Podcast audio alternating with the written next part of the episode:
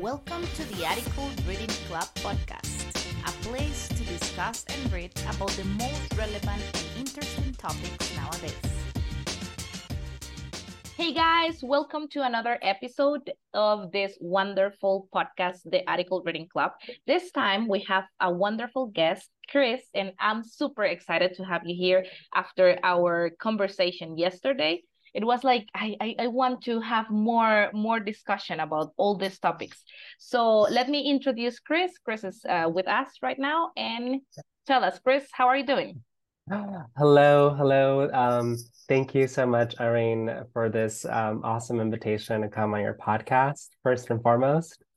And yeah, we had a really interesting conversation yesterday, and I just left the conversation with a lot of energy, and I wanted to talk to you more. And so I'm glad that we have the space. I'm Chris. I'm originally from Los Angeles, California. My family is originally from Peru. They immigrated to Los Angeles. And then I immigrated to Spain. This is where I currently live. I've been living in Spain for the past 5 years now. I started as a language assistant through a student scholarship type program. And then I transitioned into teaching online fully. And then from there, I transitioned into helping other teachers with their entrepreneur goals, businesses, etc. So yeah, that's a little bit about me. That sounds very exciting, especially because of the topic that we are going to be discussing today. That's why I chose it, more or less related to what you have been doing in these past years. So guys, the article that we are going to be discussing today is how to learn a language and stick at it. It was written by John Gallagher. Or Gallagher, I don't know how to pronounce Gallagher, I don't know. Yeah, this guy wrote the article. So the first thing that I want to ask you is, when you saw this article, what were your first thoughts about the article, the title, and also the cover that you have there? Yeah, well, the first thing that really I found really attractive, if you will, was the parentheses, stick at it. Because usually you say stick with it or stick to it. So it was really interesting to see the preposition at being used, stick at it. It was a little weird, to be honest with you, but weird in a good sense. Okay, I'm curious, what is he trying to get at with stick at it? I don't know, for me, at least personally, it was something that I don't really hear. I usually hear stick with it or stick, so that was what drew my attention right away. And then about the cover image, I really liked this homage or this connection to pop culture, because then in the article, he talks about about modern times today and the access to many tools that we have. So it was really interesting that, he's bringing up this idea firsthand in the beginning of the article, this image of pop culture, because for me, learning language, Spanish is my second language. For me, I guess I agreed with the article right away, because when I delve into a language, I really love to learn about the culture behind the language. I think that helps me with my language learning a lot. So that's a little bit about what I thought, Irene. Mm-hmm, mm-hmm. Very nice, very interesting. Now that you are saying this with the cover or about the cover, I also saw this. This was my first thought, but I saw it more a bunch of opportunities by learning a second language, right? As you see, there is a bridge, and there are some guys who are swimming on the cover. So the fact that you know how to speak a second language gives you this possibility to go beyond, to know how to swim, to expand a little bit your horizons, I would say. Yeah. I agree. You're like a bridge in a lot of sense, because you can connect to cultures, to worlds, and more if you speak more languages, of course. Exactly. And it helped others, right? Definitely. Exactly. As a bridge. Exactly. Yes. Nice. Very nice.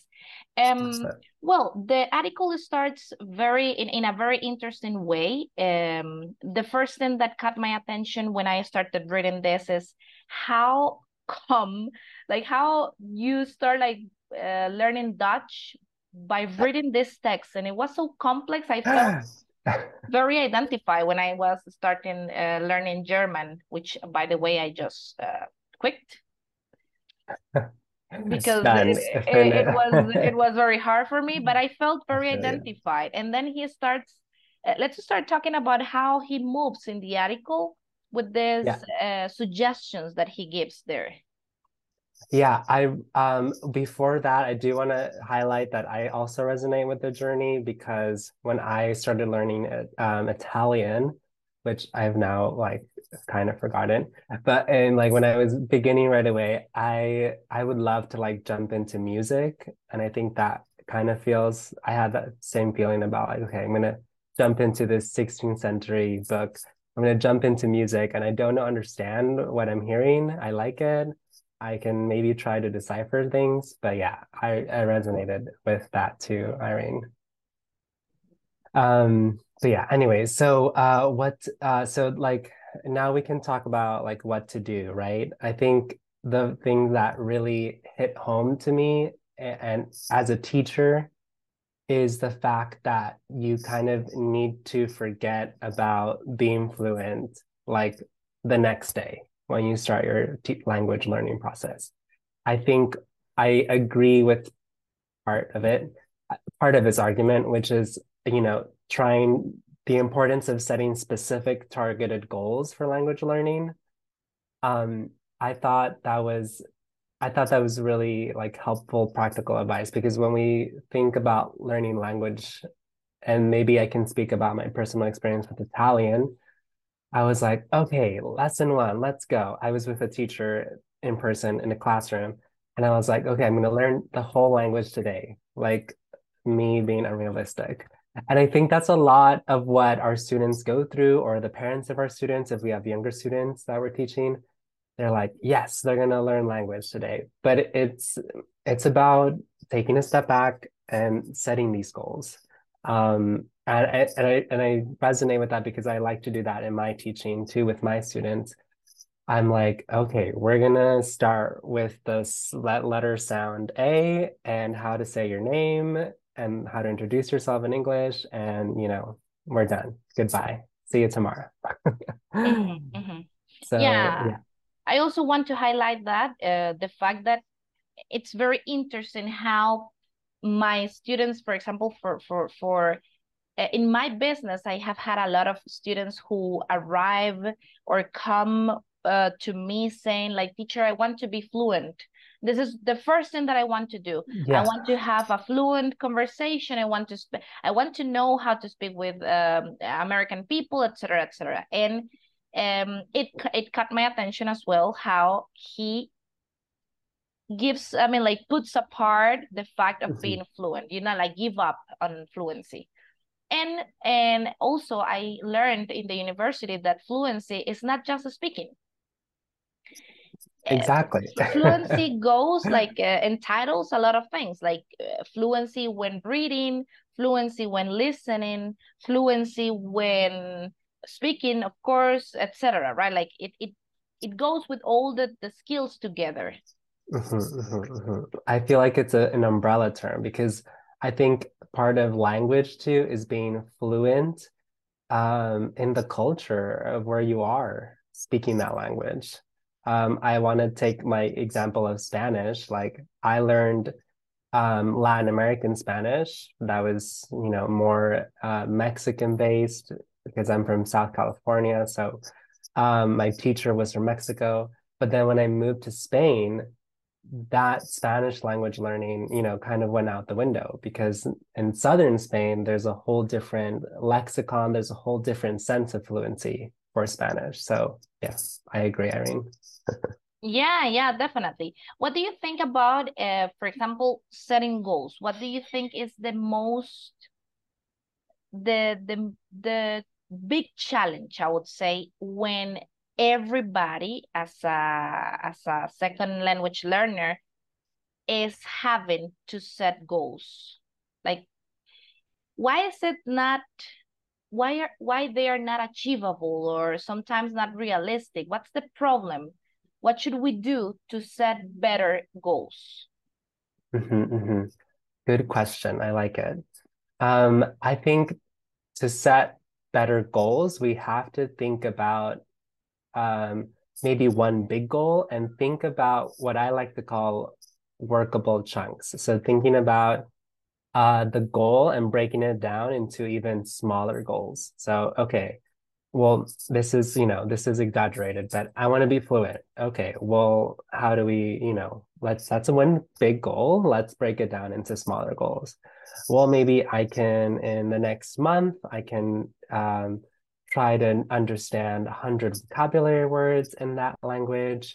Or in 3 months, I want to be able to speak at an A1 level, for example, and have some sort of conversation or have some sort of language frame understanding. So I think setting one big goal and then breaking that down into smaller to-do lists, if you will.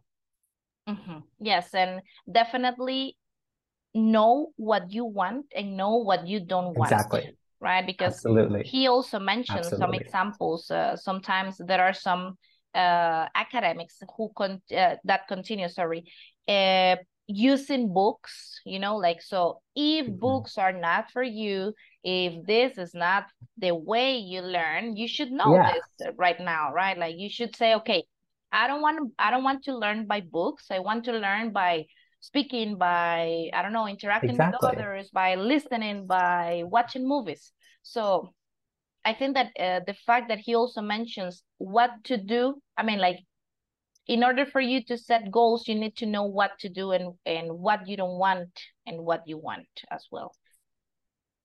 Absolutely. Nice. Mm-hmm. Could I ask a devil's advocate question, perhaps? Sure, go ahead. Kind of on the same topic, I was thinking about, that stepping into the student's shoe, if you will, because I myself also have been a student of language learning.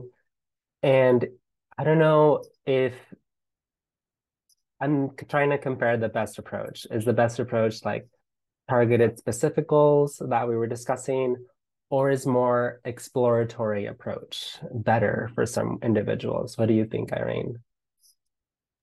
Can you explain us a little bit more about exploratory approaches before? Yes, excellent. Yes, absolutely. So exploratory would mean diving into a 16th century book or diving into Spotify and finding artists. That's what I did. I just jumped in and found top Italian artists, or going on YouTube and watching videos in that second language. So just doing it, kind of exploring and seeing what's out there and trying to, I guess, understand the language and the back end, the culture behind the language. That's what I kind of was trying to make out with exploratory work. Or does it go hand in hand? I'm not sure. Mm-hmm, mm-hmm. Well, this is a very good question, because while you were thinking about it, I was thinking about my answer, and I'm thinking about personalities first, right? Oh, okay. Yeah. So there are some students, and myself, I consider myself very adventurous. I am very extrovert. So for me, it works better to be this to have this exploratory approach where I can go to Netflix and I can look for some movies. And then based on those movies, I will write the grammar that I found. I will find some words and I will look for the synonyms. So I will do this I prefer to do this, but then I have had other students who are more structured, they are more introvert, they're learning, it's more difficult for them to embrace their learning process by themselves, they need a guide. So right, they need someone to hold their hand. Exactly. No, so way. There is where I am thinking that probably they are more like objectives, setting objectives, right? Is better. Yeah, absolutely. And then we have other students who have this combination, right? Both approaches work perfectly. Right, that's a little bit... Yeah, so I don't know if you were looking for that answer. Yeah, that was a great answer. And it kind of leads me to my other question. I want to talk about the, he called it, he was talking about a language learning method. He called it the importance of comprehensible input to learners. And I want to talk about that because yesterday in our live, you shared a little bit about methodologies. So I wanted to, I wanted to just discuss what you think about comprehensible input in this article. Yeah. I could summarize it if you want for the listeners. Yes, absolutely. So I'm going to just I highlighted this on the article when I was reading. So put simply, comprehensible input is about consistently exposing yourself to the language that's just above your current level, close enough to what you already know that your brain can work to fill in the gaps and raise your language level. Yeah. Is this a good technique, I guess, would be my first simple question. Or is this an effective method? Yeah, absolutely. However, we have to be careful with the level. I have noticed that when my students are looking for, sometimes they say like, teacher, yesterday I was watching this movie and, I don't understand anything and I'm super bad at English. This is not my language. I will change it. So they are so frustrated because probably they chose a movie that was beyond their level. Yeah. Exactly. So I totally agree with that inputs, and that's what I normally do in my methodology, right? Like how I teach. I use a lot of authentic materials. I would say that most of the materials that I use are authentic. Okay. So I don't know if I can say this is comprehensible input. But we have to be very careful with the level we are choosing. And definitely it is important to guide the students to choose and look for these inputs by themselves, for example, I recommend you these channels on YouTube. You can look for channels similar to these ones, right? So they can go and not look for levels that are not their levels, right? Or like find something that's interesting, but then it's like too much and they get overwhelmed and they shut down. And exactly. That's what we want to avoid. Yeah, they get frustrated and then unmotivated and then just they quit learning this language.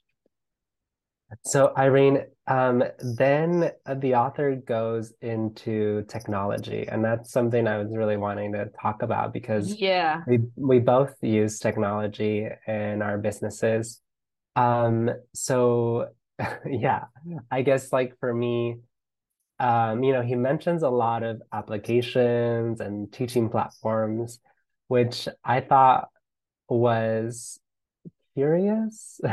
I'm not sure if there's an end goal to sharing some of these resources, because I think, there, not that it's common sense, but there is a good general awareness of these apps. And so I don't know if he was trying to support his argument about technology and language learning, or if he had a different agenda, but I don't know. I guess for me, my question about this specifically is how do we how do we strike a balance between technology and language learning and then more traditional language learning? Even I would say reading articles would fall under the category of traditional, quote unquote. So anyway, what do you think? Yeah, that's a good question and a good topic to discuss about. At the beginning, I also thought about the same exactly as you, what is he trying to do? Is he trying to support this new methodology or new trend, right, of using all these platforms. And at the same time, yes, this is a good question, like how to balance technology with traditional things or traditional activities. I'm a tech savvy. I don't know how, but I started just doing everything by myself with my business, even creating my own page or web page. So it would be impossible not to have an interactive game or something that requires technology in my class. I don't know, it could be a board game, or it could be a platform where you have quizzes or whatever, right? But I consider that there should be a balance, because the student, as well as we discussed, could feel overwhelmed and frustrated. Sometimes there are some students that are not tech savvy, right? Yeah, and they're like, oh, no. Exactly. So I don't know if I'm answering your question, but this is a matter of needs, a matter of interest, and you as teacher, and this is also very helpful for your audience, the audience that you have, which are teachers. We need to be careful with this. We need to have, as you said, a balance. We need to know our students very well. That's why I always recommend to have like this free exploratory call where you can literally interview the student, like, what do you eat? Like everything, right? Like exactly. What are the things that you get to do, etc. Exactly, because otherwise it's gonna be very overwhelming. Sometimes I see my students when I'm repeating activities that are from Werewolf, for example. I see they have this word, this face, like again this game, but I don't know. I'm just assuming, right? So what I do is to ask them, like, okay, what kind of platforms are you interested in having in our sessions? Like, what do you like to do, right? We have used these games a lot. Are you okay with that? Would you like to continue with this type of games? And always encourage students, you know, like to ask them at the end of the session, like, how did you feel? How was the session? Was it something challenging for you, etc.? I'm a big advocate of that, Irene. I like to think of it as like student autonomy. I think students need to be part of their learning process, and we as teachers have to seek that, because students, you know, the general like knowledge or the general like thinking of a teacher is like teacher talks, students learn. No, we have to like break that cycle and really incorporate them into the learning process. So yeah, I agree. Yes, absolutely. This doesn't happen anymore. Like I sometimes don't speak very much in my classes. I always tell my students, I'm speaking a lot because it's the exploratory call, you know, so I need to ask you a lot of questions, but normally this is not happening in my sessions as usual. But yes, there are some apps that he mentions that I don't know. So I'm very happy that I get into this article to know, for example, the one that is to create flashcards. Just answering, just finish answering your question. I would say also that you should encourage students to use technology, depending also on the topic they are covering, right? Absolutely. So we have to be very careful with that as well. Yeah, I agree. I think it comes down to needs and like understanding where the student is at. So yeah, absolutely. How do you think we can encourage or motivate our students and this audience that is listening to this podcast to, let's say, use this technology, like to take advantage, not to just wait for the teacher to do these activities on the session, but how to encourage them to use this Memrise and all these apps outside? Well, the first thing I want to say is that we have to remember always that technology is a tool, like a hammer, like tape, like a chair. It's a tool. So And I say that because these apps are tools that can help support or augment, if you will, our language learning. And so you only have so much time with the teacher during a lesson. And so I think there's also a factor of self-motivation, like the want to learn a language. And that's where tools like these apps, like Duolingo, Babel, he mentions, that's where that can come in so that you can support your learning outside of the classroom. But again, I highlight the fact that they're tools because they're not, I don't think yet, we're not there yet. I don't think that these tools are going to be what makes you fluent right away, or is not the solution, the all-be solution. And if the tool or the app tries to sell it that way, I would be a little bit critical. So yeah, that's what I have to say. Very good, very good. So what's your solution? Because that's like a question that we always found, right? Like our students, like, teacher, how can I do, right? Like to stick at it, basically. Yeah, because stick at it. Yes. Yeah, my I forgot the word, I'm sorry. You know, my persona, my student, it's this one who has gone to an academy. Probably he has already a diploma that says that he has a B1 or B2 level. Yeah. But then at the moment that the person is going to speak, everything, I mean, like the person is blocked. The person is probably feeling a lot of uncomfortable moments or experiences when trying to express him or herself. So my question is, how can I mean, like it says, because there's one part, it says it's time to seek out content that will help you improve. Try to consistently expose yourself to language that just above your current level. But I also want to ask you, like, how should I know that? I mean, like, yeah. How should I know that level? How should I know what to do? And how should I know how to be an autonomous learner? Yeah, autonomous learner. Absolutely. That's a big question. I love it, though. I love it. I'm going to try to see if I can hit at it or answer it in some capacity. So, well, thinking about like a teacher-student relationship first, I think we have to always remember that that's a 50-50 relationship. So it's a two-way street. So the teacher can only do so much. And then the student themselves really has to be their biggest motivator. They are themselves the one that wants to learn this language and the one that has to find that inner drive.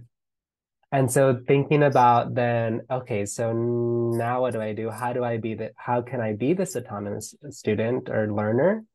I think it's about understanding that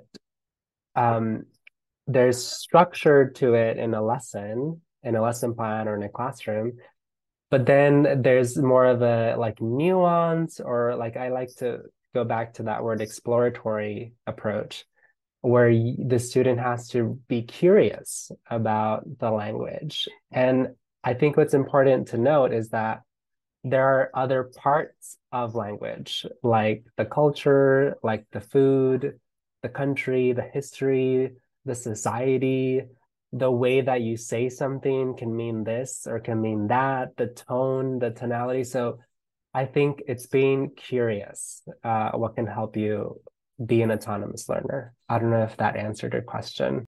It answers it perfectly. I really like what you say at the end.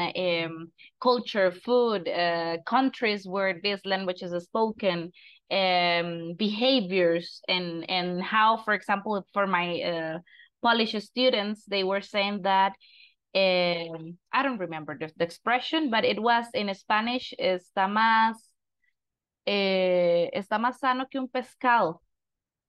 And they use that expression in Polish, obviamente, not like this, right? But in English is he's as healthy as a fish or as a no. It's not as a fish. He's there as healthy as a it's like a synonym of violin. He's as healthy as a fiddle. A fiddle. Yeah, I fiddle, guys. That's F-I-D-D-L-E. Yeah. So we say he's as healthy as a fiddle in English. Right? Exactly. And that means that the person is physically healthy. And then we were talking about how this expression is used in Polish. So it was very funny to see that even though Polish and English, like it's not related at all, right? Like to separate, they have expressions, similar expressions. So this is the way you can look also for, like a relation in your brain. Yeah, I think it's about creating those connections that create these, this foundation for your own learning. So yeah, absolutely. Yes. Absolutely. And just to finish, he mentions at the end things of ways to embed your new language into your life. I really like how he used the word embed. Embed, me too. Yeah. What do you think about this? Because he mentions all the activities that we as teachers always mention, like keep a diary, keep motivating, identify gaps in your knowledge, look for people to practice. But sometimes I think that students consider this like very repetitive. Like, oh yes, I know that I have to keep a diary, but they don't find the motivation to keep a diary. Probably the person doesn't like to write. So this is quite controversial and challenging as well. I agree, Irene. I think there's also perhaps trying to be more controversial. I think there's a potential disadvantage to this in the long term, because if you're kind of doing this to keep your long-term learning up to date, is it because of obligation? Do you still have that desire when you first started your language learning? So I don't know about this long-term language learning. Like for me, speaking from my experience with Italian, I stopped at some point. And so I do have moments where I'm here in my city and there are Italian tourists and I hear them and memories come back and that desire comes back. But it kind of just stops there. So I don't know about these long-term learning approaches. I think speaking in the long term, I think it's more about what he mentioned about friendships and community. It's being part of that culture in your day-to-day life. So for me, Spanish is now my language. I share it with English because in classes, I'm teaching English, but then in my day-to-day life, I'm talking in Spanish. And so if I'm ever to move away from Spain, I think it would be difficult to, I think I would lose a lot of, first I would lose a lot of the colloquial terms and expressions, and then it would just kind of be degrading. And it would have to be up to me to be okay, I'm going to keep up with the community. I'm going to keep up with my friendships. I'm going to call them. We're going to chat in Spanish. So yeah, I don't know. Those are some of my thoughts. Yes, and it is because, and it's wonderful to think about that. While you were speaking, I was thinking about the word lifestyle. And for me, a language is a lifestyle. So absolutely. If you pretend to stick at it, you need to become this a lifestyle, you need to become this language part of your lifestyle, and stop thinking about I have to do it because I need to find a new job, a better job. People are asking me to improve this in my job, It's obligatory right now. It's mandatory. Everybody needs to speak English. You know, like those kind of expressions and sayings that we fill our brain with are wrong. I mean, sorry, but it's true. Yeah, they'll just bring you down. Exactly. So for me, the best way is becoming this part of your life or of your lifestyle. It's like literally all your pores need to be full of the language, right? And the cell phone, sometimes it's like, teacher, but I don't understand the settings. It doesn't matter. You already know automatically how to, you know, like exactly, you know how to go to the settings and the things in your cell phone because you know them by memory. So having them in English or whatever language you're learning, it's crucial as well. Absolutely. Yeah, I agree. And then, you know, like I have students in China and I don't know Chinese. So I have to, you know, I'm still debating if I want to start my Chinese language learning journey. But if I do decide that, I agree with you, Irene. It has to become a part of my lifestyle. And right now it's only part of my job. So I would have to take that extra step. Yes, absolutely. Would you like to add something else, Chris? Another question that you would like me to answer? Let me see. Could I take a look at my list really quick? Okay, maybe I could open up the door a little bit with this question. Do some languages inherently require different language learning approaches than others, or can a universal language learning method be applied across the board? What are your thoughts? Oh, wow, you're killing me. Oh my God. I came prepared. Yeah, I actually was not expecting this quite kind of question. Like, I feel like in the university, like with Irene, what do you think? Everybody's in silence. Don't choose me. You look down. Yes. Well, the first thing that I have to say, based on the knowledge I've learned in the university, there are some languages that, their roots are, for example, German and English, Spanish and Portuguese, etc. Right? So if I understood correctly your question, I would say that some approaches may help if the languages are rooted similarly. Yes, I agree. Yeah, so for example, in the case of German, but at the same time, I'm thinking about also the fact that you have to memorize. For example, in German, you have to memorize the article plus the noun together, right? Like that. Yeah. And I don't remember the other things. But you need to use memory in all of them because you also need to memorize, for example, irregular verbs. With Portuguese, you have to do the same. I don't know. Like, I would say like the ones that are rooted exactly the same, but also there are some approaches that may help or methodologies that may help with this kind of languages. But what do you think? What's your answer? My own answer. I think there are some things that are particular. I'm going to go back to my experience with Italian. Italian is also like a gesture-based language.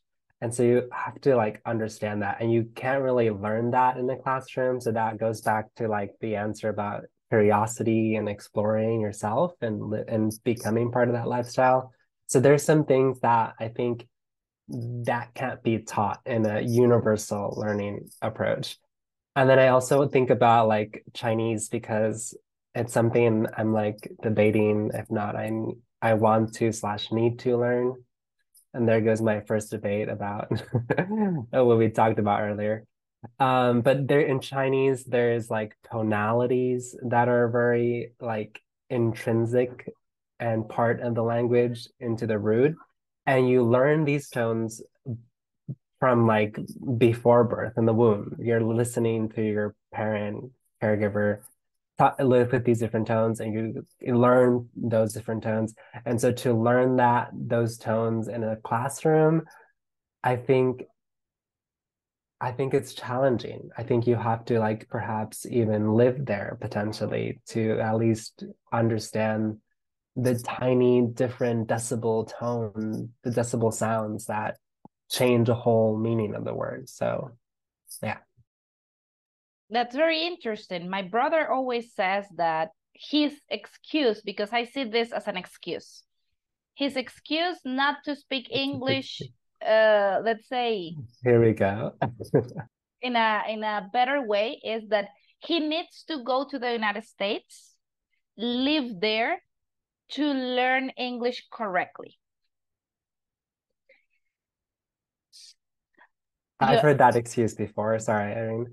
Yeah, I've heard that excuse before. I think. Why are both of us calling this an excuse? Good question. Well, I think it's an excuse because for a language to be part of your lifestyle doesn't mean you have to live there. There are so many ways, especially now in 2023, where it can be part of your lifestyle. And so like, if I do want to delve into Chinese, for example, yes, it would be beneficial if I maybe do spend some money and invest in my language learning, and I live there for a month or two or whatever I can afford. But that's extra. That's like top level investment. I think some lower level investments into your lifestyle is like, you know, looking for a Chinese teacher who teaches Chinese to adults, like in my instance, who don't even understand about tones, online, or, you know, with my line of work, starting to talk to my parents in Chinese, or like I did in Italian, trying to like just listen to Chinese albums and artists, even if I can't understand any of it. So that's why I call it an excuse sometimes, because I'm like, you don't have to live there. And this is basically what this guy in the article presents, right, at the end. Like, just absolutely. To summarize it, it's like, okay, there are a bunch of ways to learn a language and then stick at it. Yes. Exactly, Irene. I would like to finish just by asking you, can you give us some advice, for example, in your case, when you were learning English and Spanish, because I know that both languages for you are used every day, or not. Well, you understand me. Like, I understand. What are the pieces of advice that you can give students who already know how to speak English and they really want to stick at it? Who already know English, I want to stick at it. Okay. Yeah, there is a previous knowledge. Yes. So I can kind of speak on that based on my experience with Spanish and wanting to stick at it. For me, like learning or keeping Spanish in my day-to-day, and if I do decide to take it out of my lifestyle, an advice for me, like my most important advice, is cultivating a community. And that means like stepping out of your comfort zone if that's not something you're comfortable with, but making friends, making connections, networking with people that speak Spanish, whether that's in Spain or all the countries across Latin America, most of the countries. So that would be one of my advice. And then my second advice would be to really, I guess, in a way, understand really well the differences in the languages, because I find myself sometimes speaking this fusion or thinking in a fusion way. And while, you know, it's funny when it happens and it's an accident and it's completely normal and it's actually really awesome to reach that level, I think at the long term, it's, if English is your second language, for example, it can be detrimental because you're not clearly defining the boundaries. Like for me, like I need to always remember, okay, that's Spanish and this is English. Like, yes, okay, sometimes it fuses and that's normal because I'm bilingual, but you know, I have to remember the nuances. I can't use something in Spanish and say it in English because it's not going to make sense at all. So that's my advice. Cool, cool. Well, I just want to say that, well, the first thing that I want to do to make, to do as an advice is to be aware of what you want. And if what you are doing, it's very close to a lifestyle. Mm-hmm, mm-hmm. So if the activities that you're doing every day or every week will leave you or will leave you to find this close relationship between lifestyle and the language by itself when we use it. Another advice is, I always say it, be compassionate with yourself. Yes, absolutely. Don't compare, because this is not a competition, and enjoy the process. This is going to be, if you want to have this second language, this third language in your life, you have to enjoy the process and make it your lifestyle for the rest of your life and the eternity. Yeah, otherwise it's going to be very difficult to stick at it. Agreed. I agree. Yeah. Awesome. Well, I'm very, very happy with this conversation. I don't know if you wanted to add something else, just to go.